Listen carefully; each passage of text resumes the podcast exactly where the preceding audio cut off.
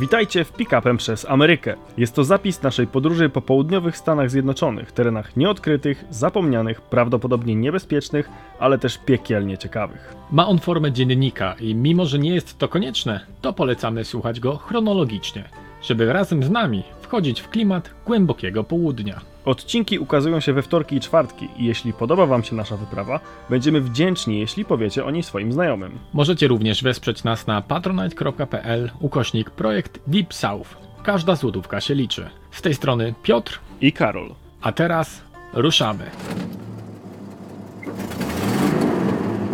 Za nami 1121 mil. Znajdujemy się w okolicach Knoxville w Tennessee, a naszym celem jest Clarksville, niedaleko Nashville.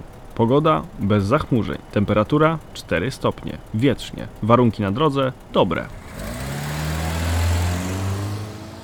Wygląda na to, że jadąc teraz do Cookville, stuknęło nam 1000 mil. No i to takie dobre 1000 mil z okładem, więc dla tych, którzy nie ogarniają, zrobiliśmy już ponad 1600 km w Stanach. To jest niesamowite, bo ile minęło dni? 4? Tak, 4 dni. W sumie tak jak, jak dotąd wyszło, że jeździmy co najmniej 3 godziny dziennie, a tak realnie to z 5. No, bardzo sporo czasu spędzamy w aucie za kółkiem, aczkolwiek myślę, że w momencie, kiedy osiedlimy się na parę dni w jednym, w jednym miejscu, w jednym motelu, albo przynajmniej z jednego miejsca będziemy zwiedzać bardziej okoliczne miasteczka czy, czy miasta, no to tych kilometrów automatycznie przestaniemy robić aż tak dużo. Niemniej jednak trzeba mieć świadomość tego, że odległości tutaj nawet małe są w porównaniu do Polski duże. No bo jadąc przez cały stan, w różne miejsca, to tak jakbyście jechali Całą w różne Polskę. miejsca w Polsce, a nie w różne miejsca w województwie. No i tak, w tym momencie mamy za sobą absolutnie wspaniały dzień, który nawet nie wyobrażałem sobie, że wyjdzie tak dobrze. E, oczywiście w tym momencie otwieram Arizona Water Green Tea, a ty pijesz sobie.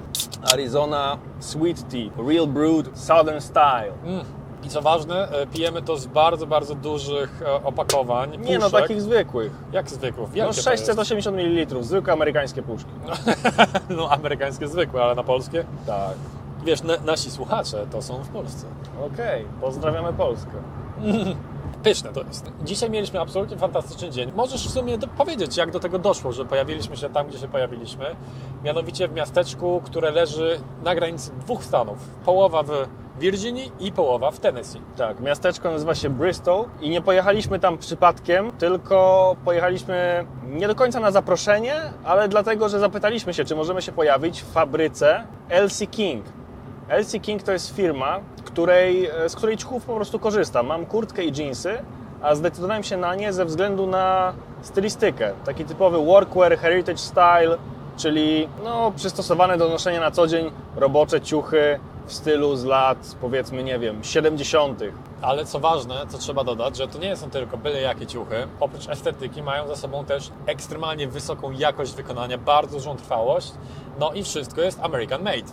I to nie, że American Made na zasadzie, że w Ameryce jest to po prostu składane do kupy, bo to też, to przede wszystkim, ale każdy jeden element dowolnego ubrania, które kupujecie w LC King, z jednym drobnym wyjątkiem, jest produkowany w Stanach Zjednoczonych. A ten jeden drobny wyjątek to doty- dotyczy tylko tak naprawdę jednego produktu. Tak, jednej konkretnej tkaniny we wzorze, który nazywa się łabasz. To jest charakterystyczna, granatowa, ciemno-niebieska tkanina z takimi prążkami w kropki. Trochę jak są garnitury pinstripe, tylko to bardziej jest takie kropkowane. I wzór ten był charakterystyczny swego czasu dla pracowników fizycznych w Virginii Zachodniej. Jak to się wydarzyło? Napisałeś? E, Pamiętam, że jak się zastanawialiśmy, co do nich napisać, kiedy dokładnie przyjechać, więc pisaliśmy do nich takie bardzo długie maile, dosłownie, wiecie, na stronę A4. No nie dosłownie.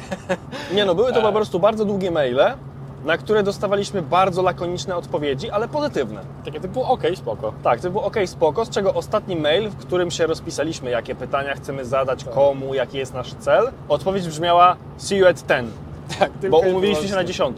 Tak. I to sprawiło, że zaczęliśmy się zastanawiać, z kim będziemy mieli do czynienia tam na miejscu i na ile oni pozytywnie będą do nas nastawieni. Bo to brzmiało z tej lakoniczności maili Trochę tak jakby mieli na zasadzie, Trochę dobra, wyjebane, przyjedźcie, nagrajcie sobie, nie ma problemu, nara. Ale sytuacja na miejscu, się. wow, Tak, że jest całkiem inaczej. całkiem inaczej. No ale dzień dzisiejszy zaczęliśmy tak naprawdę w hotelu, w hotelu, w którym nocowaliśmy i co ciekawe, w końcu przywitało nas słońce po odsłonięciu zasłon, które co ciekawe, zwykle motele są takie powiedzmy szeregowe, wszystkie pokoje są obok siebie, często na dwóch piętrach, albo mają taki U-shape, w sensie w kształcie U. I co ważne, we wszystkich motelach, w których jak dotąd byliśmy, były bardzo dobre zasłony, gdzie najczęściej tak naprawdę jest tylko jedno duże okno, dzięki czemu można w 100% wysłonić sobie swój pokój. I tym razem zamiast zimna, ponurej atmosfery przywitało nas słońce. To wysłonięcie ja uważam, że to jest kluczowe, żeby powiedzieć, bo to bardzo dobrze wpływa na komfort snu. Za każdym razem budzi nas budzik i za każdym razem ja mam wrażenie, że obudziłem się w środku nocy, bo jest tak ciemno. Tak, Mimo, że te tak. budziki są ustawiane na ósmą, na dziesiątą czasem, jeżeli bardzo późno kończyliśmy dzień, a w pokoju jest praktycznie rzecz biorąc czarno Czarno, tak. w momencie, kiedy się budzimy. Ani jednego źródła światła, nic się nie przedostaje z zewnątrz, ale dzisiaj po odsłonięciu było pięknie, słonecznie i dwa stopnie. Było rzeźko. W tych wszystkich motelach, w których śpimy, serwowane jest śniadanie. Przez serwowane mam na myśli to, że jest tam bufet. Po prostu możecie e, Tak. do lobby, do recepcji podejść, nałożyć sobie to, co w danym miejscu jest oferowane Tak. i zjeść. W tym przypadku e, jeden z czterech rodzajów płatków. Bardzo cukrowe, mniej cukrowe albo niecukrowe. No, nie wiem, czy były tam jakieś niecukrowe. Myślę, że były takie, co udawały niecukrowe. No ale ogólnie rzecz biorąc, mała styropianowa miseczka, do której wchodzi Wam troszeczkę płatków. Zalewacie to odrobiną mleka. Popić możecie albo kawą, Taką oczywiście typową, Tak, przelewową tak, z, tak. z banka. dokładnie tak, albo sokiem pomarańczowym, czyli wszystko to, co kojarzycie z filmów, jeżeli chodzi o amerykańskie śniadanie, no to tam jest. I do, dostaliśmy też bułeczkę taką słodką. To jest Tak, ona cy- cynamonowa? Tak, ale to był sam cukier, Jezu. Tak, tak. No ja się tak zasłodziłem w ogóle te takie kolorowe płatki, jedne z bardziej takich charakterystycznych amerykańskich płatków, te takie kolorowe oponki. One są chyba lekko cytrynowe. Jak wziąłem pierwszą łyżkę do ust, to już wiedziałem, że ryzyko cukrzycy w moim przypadku wzrosło jakoś trzykrotnie. Znaczy Wzrośnie trzykrotnie po zjedzeniu tej niewielkiej miseczki płatków, bo to było niesamowicie słodkie. Cieszę się, że nałożyłem ich sobie mało na dokładkę, bo jakbym nałożył sobie całą miskę, to prawdopodobnie bym jej nie zjadł. Więc mieliśmy bardzo słodkie śniadanie, Tak. a w momencie, kiedy zdawaliśmy pokój, Tak. to zrobiło się trochę gorzko. Tak, dokładnie tak. Bo tak jak mówiliśmy, umówiliśmy się na dziesiątą. Nocowaliśmy w, jeszcze w Virginii, w tej części północnej miasta, ale do Elsie King, które jest w Tennessee, mieliśmy dosłownie 5 minut samochodem po mieście. Za 10 czy za 5 wychodziliśmy ze swojego pokoju, poszliśmy właśnie na recepcję, No zdać klucze po prostu. Zdać się nie wydarzyło. wylogować się, nie wyrejestrować się. wylogować się, zrobić E, checkout, Wyrejestrować. wyrezerwować, Kurde. wy, E, wyrejestrować. Jest kurde słowo w Jest języku jakieś takie polskim na to. Wymeldować. Wymeldować się. Dokładnie, wymeldować się. No i był pan, pan Patel. E, Tak. Nie wiem, czy nazywa się Patel, ale jakby domyślamy się, że pewnie tak. I pan Patel powiedział, że bardzo, bardzo się cieszy, że nas zobaczył i że jesteśmy tacy zadowoleni, że się cieszymy ze wszystkiego. Że jesteśmy uśmiechnięci. Zwrócił Tak. uwagę na to, że jesteśmy uśmiechnięci i że roztaczamy wokół siebie jakąś taką pozytywną energię, że widać, że się cieszymy z tego, że tu jesteśmy i dla niego to jest niesamowicie istotne. No i w pewnym momencie jednak zaczęło się e, właśnie, tak jak mówisz, gorzko, bo pan Patel no, zaczął popadać trochę taką rozkminę życiową i zaczął dzielić się swoimi problemami skry, skrywanymi w sercu i zaczął opowiadać o tym, że on nie ma już dużo czasu, że prawdopodobnie jakaś choroba go toczy. Zanim doszedł do tego, to budował właśnie taką atmosferę, użyłeś słowa przekmina i ja myślę, że to jest dobra, refleksja bardziej, refleksja, Refleksja, tak. bardziej tutaj pa- pasuje, bo on mówiąc o tej energii, uśmiechu, powiedział, że on jest człowiekiem wiary, e, że chodzi do kościoła. Nie wiemy jakiego jest wyznania, nie mam zielonego pojęcia, nie ma to zresztą znaczenia, ale właśnie wtedy zaczął się robić tak refleksyjnie, trochę melancholijnie i on mówi, że medytuje też, dużo czasu poświęca na medytację i stara się doceniać każdy dzień. I to jeszcze był taki moment, kiedy myśleliśmy- Fajnie, że to jest fajnie, po prostu miło, nie? wholesome. No i on od tego doceniania każdego dnia przechodzi do tego, że mówi, że nie zostało mu już wiele czasu. Tak. I zastanawiałem się przez chwilę, czy to jest mój problem z rozumieniem języka angielskiego, Czy No. problem pana Patela z formułowaniem myśli, bo jednak jest imigrantem z Indii i Ale może- nie wiesz, czy, czy był imigrantem z Indii, czy czasem po prostu był którymś No pokoleniem. ewentualnie którymś pokoleniem, no ale często jest tak, że na przykład e, w kolejnym pokoleniu nawet język nie jest w, e, w Tak, pełni tak, opanowany, to jeżeli prawda, dużo czasu prawda. spędzali w domu. Jasne. No i w każdym razie po prostu się zacząłem zastanawiać, czy to nie jest jakaś taka drobna bariera językowa. No ale nie, pan Patel dalej mówi, że ma problemy ze zdrowiem, Tak. że nie wie ile jeszcze czasu będzie żył i się zrobiło tak smutno. Dokładnie. I ja, ja, ja też czułem się wręcz niekomfortowo w tej sytuacji, bo Tak. jakby ten pa, pan Patel bardzo dużo na nas zrzucił i Bardzo dużo. jednocześnie my chcieliśmy się wycofać e, nawet nie z tego powodu, że nie chcemy tego słuchać, tylko po prostu się śpieszyliśmy.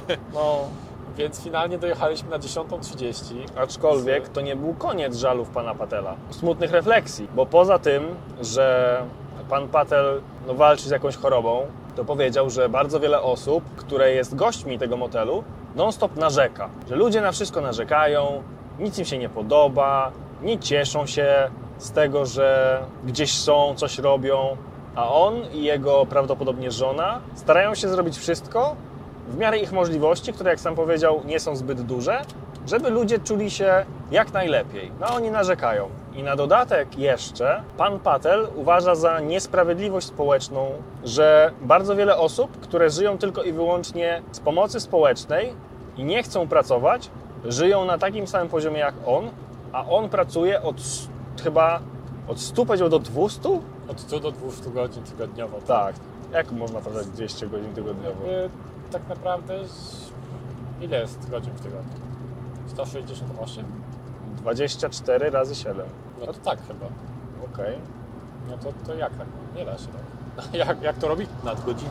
No nie wiem, no widocznie dzień pana Petela potrafi mieć 48 godzin, Tak. ale you got the point, o co, o co chodzi i w czym jest problem. Zaczął mocno wchodzić jakby w tematy właśnie wręcz dyktatury takiej, Tak, że nie tak. można nic powiedzieć e, na, na władzę, ponieważ ona cię stłamsi. Dokładnie E, takich słów użył, że z zewnątrz Stany Zjednoczone wyglądają jak, wiecie, kraina wolności, że wszystko jest fajnie i tak dalej, a w środku to jest tak naprawdę dyktatura i system, jeżeli tylko zadrzesz z systemem, no to da ci popalić. I to w ogóle było ciekawe. Ja absolutnie się nie spodziewałem, że, że coś takiego mogę usłyszeć. Pan Patel podawał konkretne argumenty tam związane z chyba City Council, on użył e, takiego określenia.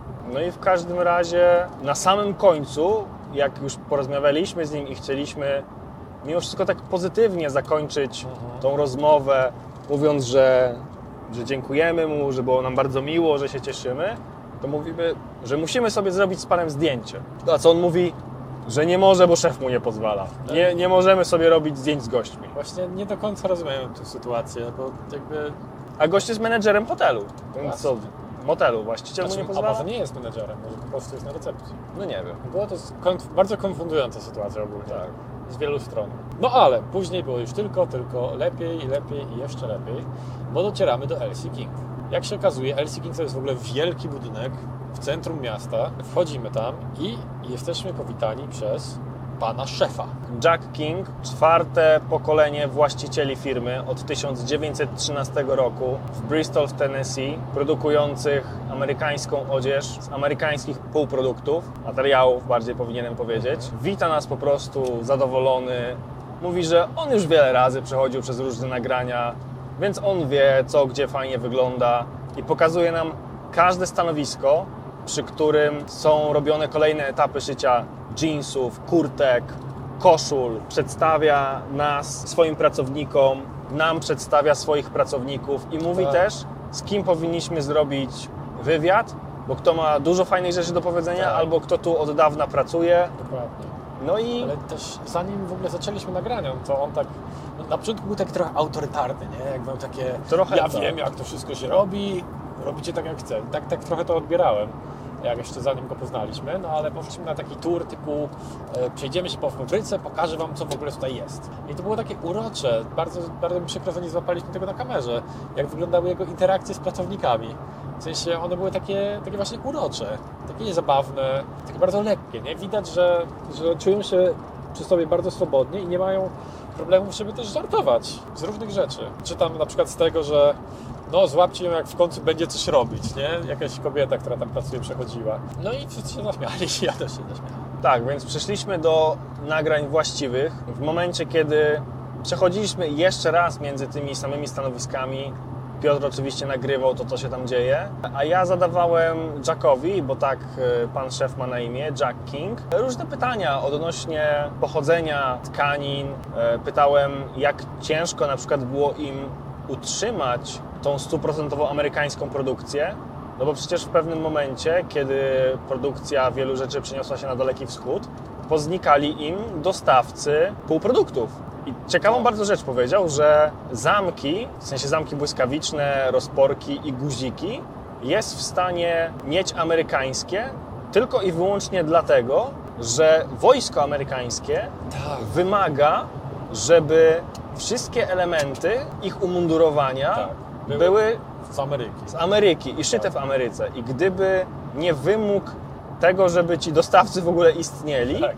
No to prawdopodobnie e, LC. King nie byłoby w stanie zrobić stuprocentowo amerykańskich produktów. Tak, to jest mega ciekawe, jak właśnie kolejny przykład tego, jak przemysł zbrojeniowy napędza gospodarkę w USA. Też, też mówił o ciekawej rzeczy, że jak w pewnym momencie chyba do Chiny weszły do World Trade Organization chyba, tak? Tak mi się, Mhm. się wydaje.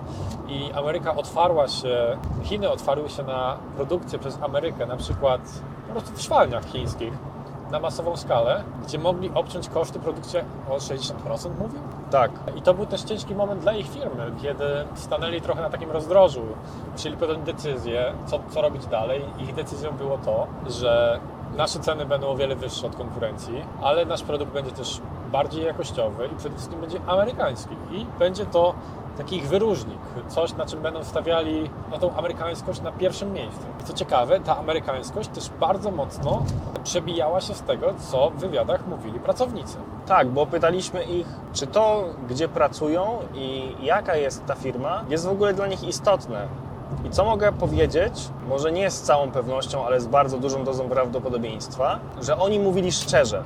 Nie chcieli mówić ładnie, tylko mówili szczerze, że to jest dla nich istotne. To, że te ubrania są w pełni amerykańskie, dlatego że oni są Amerykanami i w ten sposób czują się bardziej fair w pewnym sensie w swojej pracy, czują się po prostu lepiej. No oczywiście, co było też absolutnie fantastyczne, podkreślali rodzinność tej firmy. I przez rodzinność nie chodzi o to, że ona od kilku pokoleń jest u tych samych właścicieli, tylko o rodzinną atmosferę, że ta firma daje pracę rodzinom, że całe rodziny, całe pokolenia tam pracują. Na przykład była jedna taka kobieta, która pracowała w tej samej fabryce wspólnie ze swoimi trzema córkami. Ale też rodzina jako totalnie rodzinna atmosfera w tej pracy, gdzie naprawdę fajnie widać, że się traktowali. Co było w sumie tak ciekawe, że ten właściciel, Jack, powiedział też, że no ja moim pracownikom mówię, że nie w każdy dzień będziemy się lubić, coś takiego, nie? Tak, nie zawsze wy będziecie lubić pracować ze mną, nie zawsze ja będę lubił pracować z wami, ale jesteśmy w tym razem. Jesteśmy w tym razem i jednak tworzymy produkt, który ma jakieś znaczenie, nie? Jest w pewnym, w pewien sposób takim symbolem też Bristolu, bo pytaliśmy, czy LC King ma jakiś wpływ na to, jak, jak wygląda Bristol, jak on funkcjonuje.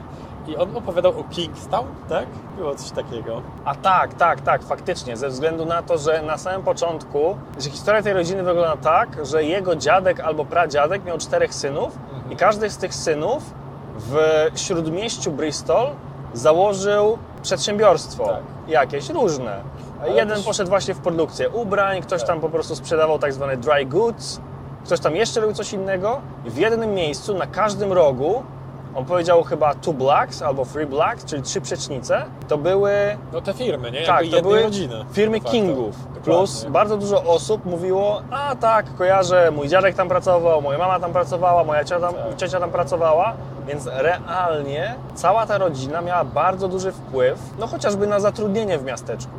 Na fakt, że I- ktoś miał pracę. I z tego, co on powiedział, jeśli dobrze pamiętam, to jest firma, która najdłużej, bez przerwy, daje zatrudnienie w W Bristolu. Bristol, tak, dokładnie. Od ponad 100 lat. Od ponad 100 lat. W pewnym momencie chyba było tak, że różni bracia, bracia zajęli się różnymi rzeczami w tej samej firmie, tak? Ktoś przejął Mhm. zarządzanie, ktoś przejął produkcję i tak dalej. Tak, dostawy, marketing, każdy, każdy z braci zajmował się czymś innym. To też pokazuje jakby e, moc tej rodziny, takiej bardzo przedsiębiorczej i też, co ciekawe, potrafiącej ze sobą współpracować. I z tego, jak, jak ten Jack się zachowywał, jakie miał takie usposobienie, to totalnie jestem w stanie sobie wyobrazić, że rodzina współpracowała ze sobą i była w stanie coś takiego dobrego, dobrego stworzyć. W kontekście tradycji myślę, że też naprawdę moją przynajmniej uwagę to zwróciło, bo wchodzicie do tej fabryki i macie wrażenie, że jesteście na jakimś planie zdjęciowym. Tak.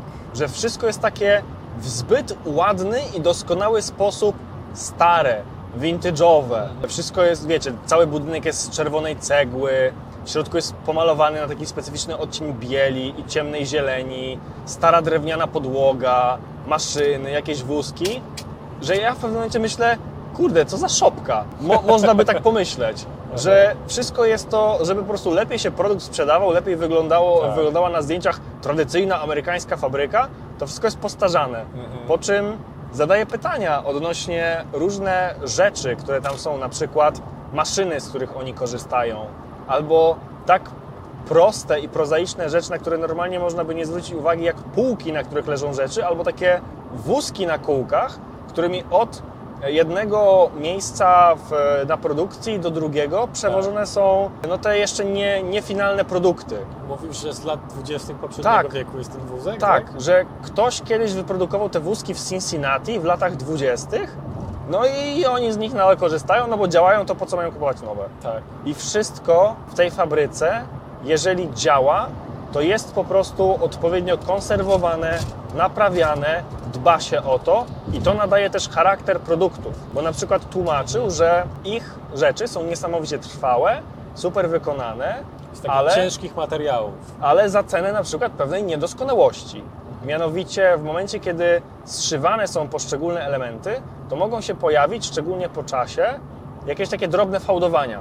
I to jest związane z tym, że ta maszyna, taka ciężka, stara maszyna, używająca też dużo grubszych nici niż normalne nitki, które macie w zwykłych spodniach czy, czy koszulach, no po prostu tak robi, tak ma. I oni Tak. stwierdzili, nie będą tego poprawiać, to jest nasz produkt, Tak to jest charakter jest, naszego nie? produktu, tak po prostu jest, tak, It's, tak, it's tak, tak zawsze było, to jest dobre, więc po co to Tak. poprawiać? I też e, mówił, że nawet jeśli chcieliby przejść na jakieś rzeczy, typu nie wiem, poliestry, jakieś sztuczne materiały, to fizycznie nie byliby w stanie bez wymiany parku maszynowego, bo te maszyny dostosowane są właśnie do ciężkich materiałów, takich, które są wytrzymałe, żeby przede wszystkim wytrzymały nawet proces tworzenia i szycia. Dokładnie tak, że charakter, on dokładnie powiedział, że próbowaliśmy z czystej ciekawości, nasze maszyny zjadają poliester. Tak. Dokładnie użył takiego określenia, zjadają poliester. A propos e, takich rzeczy typu tak zawsze było i tak dalej, to bardzo rozśmieszyła mnie Wasza konwersacja, gdzie pytałeś o jakieś konkretne elementy, chyba takich ogrodniczek. Dlaczego coś tam jest, dlaczego coś konkretnego koloru? A Tak. jego odpowiedź? Nie mam pojęcia. Tak, nie wiem, odkąd pamiętam jest to robione w taki sposób i w tym modelu tak to robimy. I tyle. I tyle. Tyle. Aczkolwiek y, na inne pytania dotyczące poszczególnych elementów już miał bardzo konkretne odpowiedzi i one były bardzo często zaskakujące.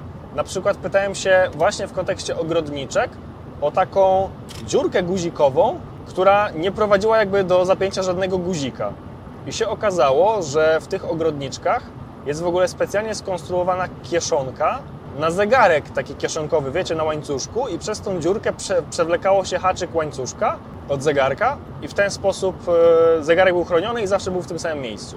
A to jest zabawne, bo totalnie nie ma to żadnego zastosowania teraz. Dzisiaj nie, ale tak, robi... tak było robione tak tak było robione 100 lat temu, więc dzisiaj też jest tak robione. Tak. I to jest mega fajne, bo kreuje taki bardzo spójny charakter tej marki, że to wszystko ma jakiś cel, albo jeśli nie ma celu, to wiadomo, że kiedyś miało jakiś cel i po prostu zostało, zostało tak, jak jest. A nawet jeżeli kiedyś nie miało celu, to tak było, więc niech tak będzie. Tak, dokładnie. I cała ta nasza wizyta, gdzie rozmawialiśmy z pracownikami też, gdzie niektóre osoby pracowały tam chyba ponad 30 lat. Dla mnie niesamowite, jak to jest możliwe, ale jednocześnie patrząc na to, jak ci ludzie się do siebie odnoszą, jaka, jaki jest też charakter tej pracy, bo ona jest bardzo satysfakcjonująca na pewno. Jakby ludzie widzą ciągle, jak powstaje jakiś produkt, gdzie on powstaje ich rękoma, gdzie mają w tym bezpośredni udział i jednocześnie wiedzą, że to, co robią, jest najlepsze w swoim rodzaju i przede wszystkim w pełni amerykańskie.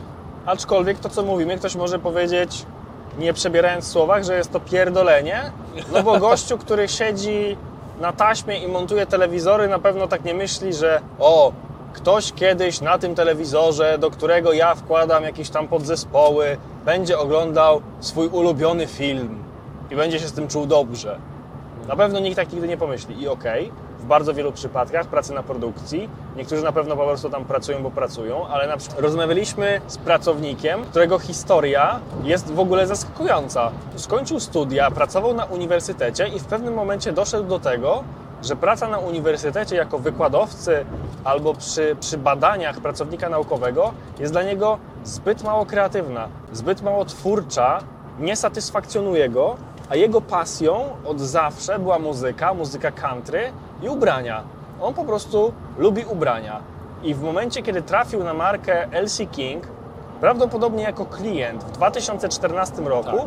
to zaczął marzyć o tym, że Żeby kiedyś będzie mógł robić te ubrania. Autentyczna historia. No i później przeprowadził się do Bristolu i zaczął tam pracę. I można mówić, że właśnie to jest takie, o, takie gadanie. Ale ci ludzie autentycznie kochają to, co robią tam. Chyba. No, takie sprawiali wrażenie, bo nawet jeżeli zadawaliśmy pytania niezwiązane z pracą, tylko z życiem, pytaliśmy, jak się żyje w Tennessee, czy utożsamiają się z południem, co sądzą o południu, to wszyscy wypowiadali się niesamowicie pozytywnie o, o całym stanie Tennessee i o miejscu, w którym pracują, że nie chcieliby nigdzie indziej pracować. Dlaczego? Właśnie przez tą rodzinną atmosferę. I w ogóle jednym z ciekawszych benefitów, to jest uważam w kontekście śmiania się też z, z benefitów w korporacjach, w wielu miejscach, jak idziecie do, idziecie do pracy, dostajecie kartę multisport. I możecie sobie iść na różne obiekty sportowe w mieście. W LC King jest siłownia Tak. i możecie sobie jako pracownicy po prostu chodzić na siłownię. Tak. I co jest ciekawe, tylko jedna osoba z tego korzysta. Tak, ale to jest wielka siłownia. To jest po prostu taka prawilna, ogromna To jest- siłownia crossfitowa Tak, to jest w siłownia loftowym, loftowym klimacie. Crossfitowa, w loftowym klimacie, więc wygląda w ogóle fantastycznie. Ma 40 metrów długości. Ma Bardzo jak duża. Bardzo duża, no bo jednak w budynku przemysłowym, ale to nie jest tak, że ona jest zamknięta, bo normalnie możecie po prostu, nie będąc pracownikiem LC King, na tą siłownię sobie chodzić, zapłacić tam, nie wiem, pewnie jakiś miesięczny karnet. E, oni nawet jakieś zajęcia z crossfitu prowadzą na tej siłowni dwa razy w tygodniu, Tak, jeśli ja dobrze zajęcia. zrozumiałem. Znaczy, są tam zajęcia, na które normalnie ludzie z zewnątrz przychodzą. Tak, chyba, tak, nie? dokładnie. E, No ale ogólnie bardzo, bardzo ciekawa rzecz.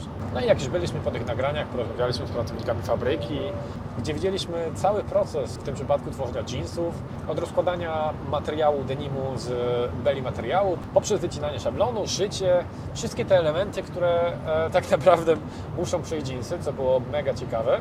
I mega ciekawe było też patrzenie na tych rzemieślników, którzy no, widać, że było mega precyzyjnie wszystko zrobione. Chociaż no, raz tak powiedziałem do kogoś, wow, to wygląda takie mega, satysfakcjonujące. A On, no tak, jest mega sa- satysfakcjonujące, a czasem jest mega frustrujące. No ale powiedział, że jest to jednak coś, co lubi robić. I potem, im dłużej tam byliśmy, to tak naprawdę ja też kołem coraz większą sympatią do Jacka. Bo kiedy na początku byłem taki trochę, nie do końca byłem pewien, jaki on jest, no to im dłużej tam byliśmy, tym bardziej się okazywał właśnie taką bardzo fajną osobą, ciepłą i otwartą. No i kiedy już skończyliśmy nagrania, to Ty chciałeś wymienić jeansy, które kiedyś u nich kupiłeś. Tak, tak jak mówiłem na samym początku, korzystam z kurtki LC King i przez chwilę korzystałem z jeansów, które przywiózł mi Mikołaj ze Stanów, bo go poprosiłem, żeby uniknąć kosztów przesyłki do Polski. Tylko niestety nie trafiłem z rozmiarem. Próbowałem je trochę rozbić na sobie, ale dość szybko zaniechałem tych prób, bo wiedziałem, że to się po prostu nie uda. I szkoda jakby zużywać tych jeansów, szkoda się męczyć, aczkolwiek bardzo mi zależało na tym, żeby dostać je rozmiar większe, czy nawet dwa rozmiary większe, bo mimo tego, że były strasznie ciasne w pasie, to konstrukcja tych spodni no, sprawia, że są niesamowicie wygodne. Ale to bardzo dawno temu było, nie? Tak, to było rok temu.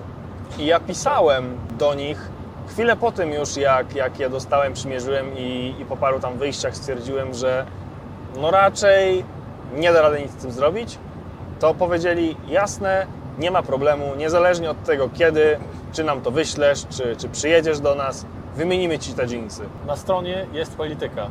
Klient ma być przede wszystkim zadowolony. Nie ma jakiegoś tam określonego czasu na, na zwrot czy wymianę. Po prostu, jeśli czegoś potrzebujesz, no to dawaj znać, nie? Pod warunkiem, że jesteś fair wobec firmy, to oni są fair wobec Ciebie. Czyli Tak. faktycznie, jeżeli kupiłeś, nie wiem, jeansy, koszulę, kurtkę i po roku stwierdzasz, że no, założyłeś się maksymalnie trzy razy, bo coś Ci nie pasowało, to jeżeli nie nosi, to faktycznie oznak jakiegoś noszenia nie jest zniszczony, a w ogóle jeżeli jeszcze masz metkę oryginalną, to w ogóle jest super. Możesz przyjść, wymienić albo nawet zwrócić i oni oddadzą Ci pieniądze bo satysfakcja klienta jest dla nich najważniejsza. No i co się okazało, na szczęście były jeszcze, była jeszcze przynajmniej jedna para spodni, e, dokładnie ten sam model z tej samej tkaniny, bo Ale zanim się okazało, że była, to Tak. on powiedział, że jak nie będzie, to oni po prostu je uszyją. dokładnie tak, że mam zostawić adres i oni je wyślą, Tak. uszyją. No i w pewnym momencie też w ogóle e, pojawił się taki temat, e, gdzieś usłyszałem kątem ucha, że mówił, a chcesz dżinsy? W pewnym momencie Piotr dostaje pytanie, czy, ty, czy chce jeansy. Tak. Mimo, że wcześniej żadnych nie kupował i nie chciał żadnych wymienić i Tak. się okazało, że, że Jack w swojej gościnności i Zaprowadził nas podstępem do magazynu. Tak, zaprowadził nas do magazynu i po prostu mogliśmy sobie wybrać po jednej rzeczy Tak. z oferty LC King, czego absolutnie nie oczekiwaliśmy. Nawet Tak, nie prawda. myśleliśmy o tym, że coś takiego może się wydarzyć, więc e, no, skończyło się na tym, że wybraliśmy sobie po kurtce. Ale jak tak e, pokazywał mi te dżinsy, to ja miałem takie, hmm, to może bym zobaczył jeszcze co innego jest. E, to była bardzo ciekawa jego reakcja, w sensie, to jak po prostu nie chcesz tych dżinsów, to coś innego, to powiedz, jakby ja się nie obrażę, nie? Po prostu bierz co chcesz. No ja w końcu wziąłem sobie chorcoat z denimu, indygo, bez żadnych potrzebek. Zobaczymy jak to będzie na mnie leżało. Miałem to na sobie przez chwilę. Jedyne co poczułem jak dotąd to jak ekstremalnie sztywny jest ten materiał. No jak potężny jest to po prostu taka zbroja denimowa trochę. Tak, prawdopodobnie jest to nieprany denim, nie poddawany żadnej obróbce materiału, więc on będzie się naturalnie dopasowywał do, do ciebie. W miarę jak będziesz nosił tą kurtkę, to ona nabierze Twoich kształtów. Nice. Bo zwykły denim, taki przeprocesowany, powiedz, nazwijmy go denimem z sieciówki, on jest już tak miękki i tak przeprocesowany, że owszem, dopasowuje się do indywidualnego kształtu ciała użytkownika, poruszania się, tego co nosi w kieszeniach, ale to ten surowy, nieprocesowany denim robi to w taki bardziej wyrazisty sposób. Bardziej to widać, bardziej ten indywidualny charakter użytkowania widać później na, na przedmiocie. I w momencie, kiedy zwracacie uwagę na takie rzeczy, na wiecie, przedmioty z duszą, z historią, z charakterem, to szlachetne zużywanie się dobrze wykonanych rzeczy to jest no coś niesamowitego. To nie jest tak, że coś jest znoszone, sprane i tak dalej. Różnice w jakości i w charakterze zużycia po prostu bardzo mocno widać. Mhm. E, No ale zobaczymy, jak będę się z tym czuł, bo raczej jestem przyzwyczajony do tego, że zmierzam do maksymalnej wygody, a no tutaj jest jednak mam coś bardzo sztywnego i zobaczymy, jak będę się z tym czuł. A nie miałbym serca sprzedawać tego po prostu, odsprzedawać komuś, mimo że jest to rzecz, która jest względnie droga. Szczególnie jeśli przeliczymy to na polskie złote w dolarze oscylującym koło 5 złotych. A ty dostałeś? Wiesz co, wybrałem dokładnie taką samą kurtkę jak ty, tylko uszytą z innej tkaniny. Więc też jest to klasyczny chorcoat, bez podszewki, z brązowego duck canvasu. Czyli w zasadzie do, trochę taka sama kurtka, jaką miałem na sobie w momencie, kiedy przyszedłem do LC King, tylko wersja lżejsza. Kiedy już doszło do tego wspaniałego obdarowania prezentami, e, za co jesteśmy ekstremalnie wdzięczni, to zostaliśmy zaproszeni jeszcze na lunch. I na tym lunchu już sobie tak pogadaliśmy totalnie na luzie, bo gdzieś tam został w tle ten temat LC King i tego turu i, i całej fabryki i rozmawialiśmy po, po prostu o wszystkim. Spędziliśmy na tym lunchu kupę czasu przecież. I w sumie wyszło tak, że tak naprawdę cały dzień przesiedzieliśmy tam, cały dzień mieliśmy kontakt z, z właścicielem firmy. Było to mega fajne doświadczenie, mega miłe. Też bardzo fajnie jest porozmawiać o takich prostych rzeczach codziennych. My powiedzieliśmy wprost Jackowi, że jesteśmy w Ameryce pierwszy raz. Ta Ameryka ma dla nas szczególne znaczenie i w pewnym sensie trochę jak dzieci. Cieszymy się każdą drobną rzeczą. Powiedzieliśmy mu też, że prawdopodobnie gdybyśmy zobaczyli coś takiego analogicznego w Polsce, to nie zwrócilibyśmy na to uwagi, ale przez to, że jest amerykańskie, to się cieszymy. Tak. Strasznie go to śmieszyło, jak na przykład powiedzieliśmy z taką nieukrywaną ekscytacją w głosie, że byliśmy w Walmarcie. Tak. tak, jak zachwycaliśmy się, że wszystko jest tam duże.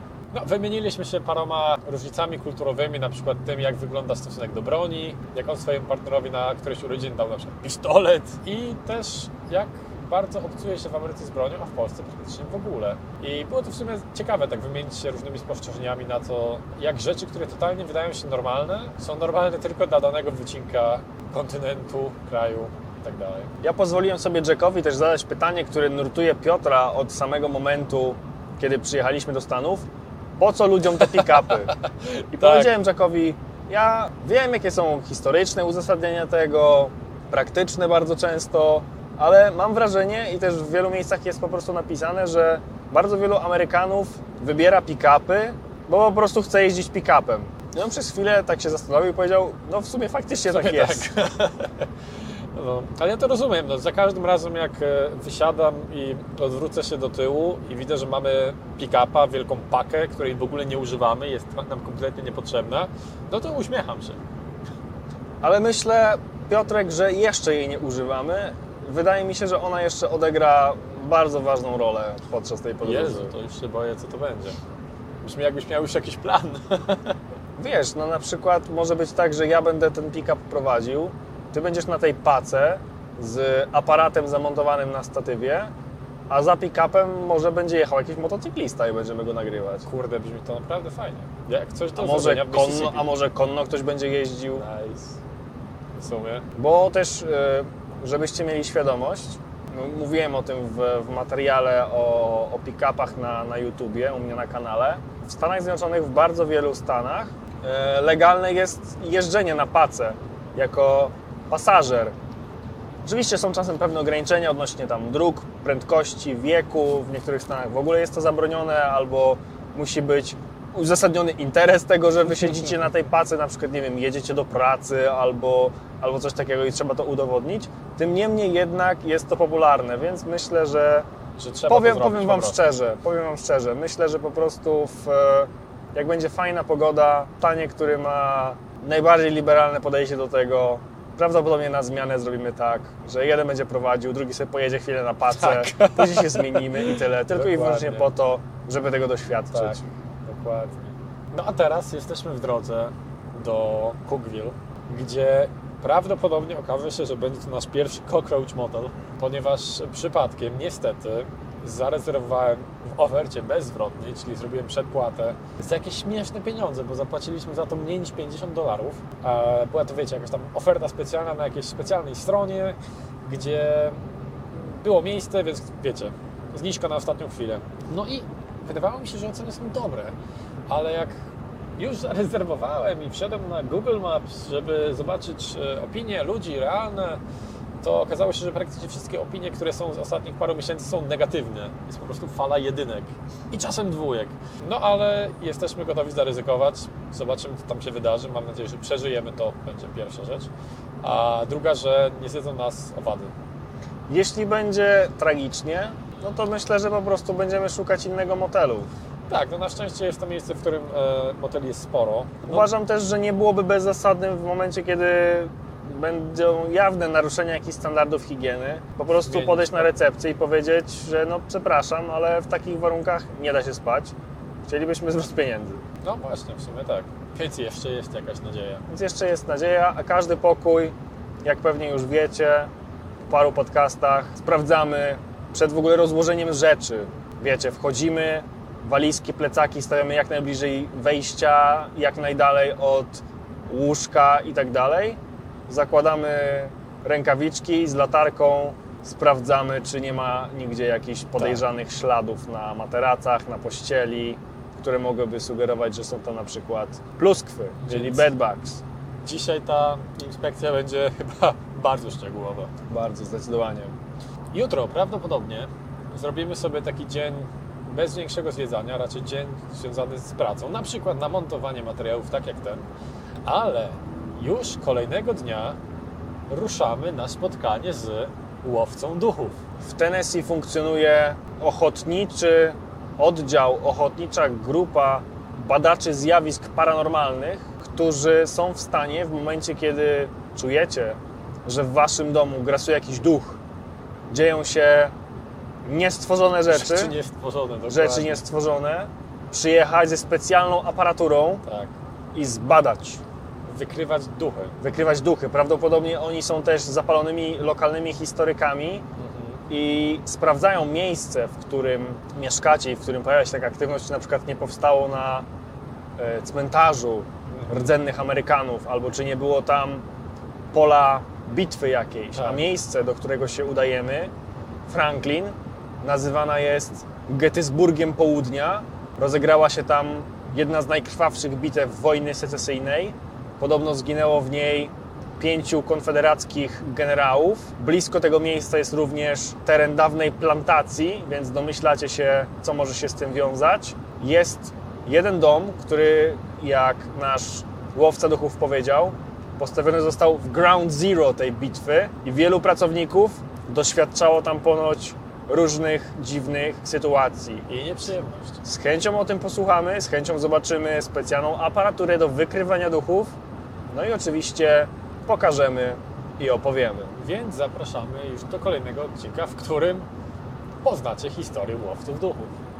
Pamiętajcie też, że warto followować nas na TikToku, Instagramie i na YouTubie, gdzie pojawiają się regularne, mam nadzieję, że regularne, update'y z tego, co się u nas dzieje. Tak, bo Jeśli- jeśli podcast jest miejscem, w którym, w które trafiliście jako pierwsze i nie znacie innych e, kanałów, na których dzielimy się mm, przebiegiem tej podróży, to na TikToku pojawiają się krótkie ciekawostki, treściwe, merytoryczne. Na YouTubie są dłuższe materiały, bogate w aspekty wizualne. Jednocześnie mamy dwa rodzaje materiałów YouTube'owych. Jedne takie właśnie na konkretne tematy bardziej, jak na przykład wizyta w King, a drugie bardziej vlogowe, dokumentujące podróż, trochę opowiadające o tym, o czym mówimy tutaj. A na obu naszych Instagramach, jak tylko czas na to pozwoli, pod koniec dnia wrzucamy bardzo obszerne stories ze zdjęciami takimi trochę pocztówkowymi i opisami tego, co nas spotkało, więc opłaca się śledzić nas wszędzie. I akurat na Instagramie wrzucamy to najczęściej u nas w nocy, więc dla Was do śniadania. Dokładnie tak, więc do śniadania można sobie pooglądać i poczytać, więc followując nas wszędzie będziecie mieli pełne doświadczenie naszej podróży po Ameryce, która nazwana jest projektem Deep South, Głębokie Południe. I możecie nas wesprzeć też na Patronite. Pieniądze będziemy wydawać bardzo rozsądnie, bardzo dobrze. Nie w kasynie w Mississippi na wodzie, tylko na przykład, żeby dokupić sprzęt, dzięki któremu będzie się łatwiej nagrywało te podcasty. Dzięki bardzo, do następnego razu. Do usłyszenia. Podoba Ci się podcast? Wesprzyj nas na patronite.pl ukośnik projekt Deep South i obserwuj na mediach społecznościowych, Instagramie, TikToku i YouTubie. Wszystkie linki znajdziesz w opisie.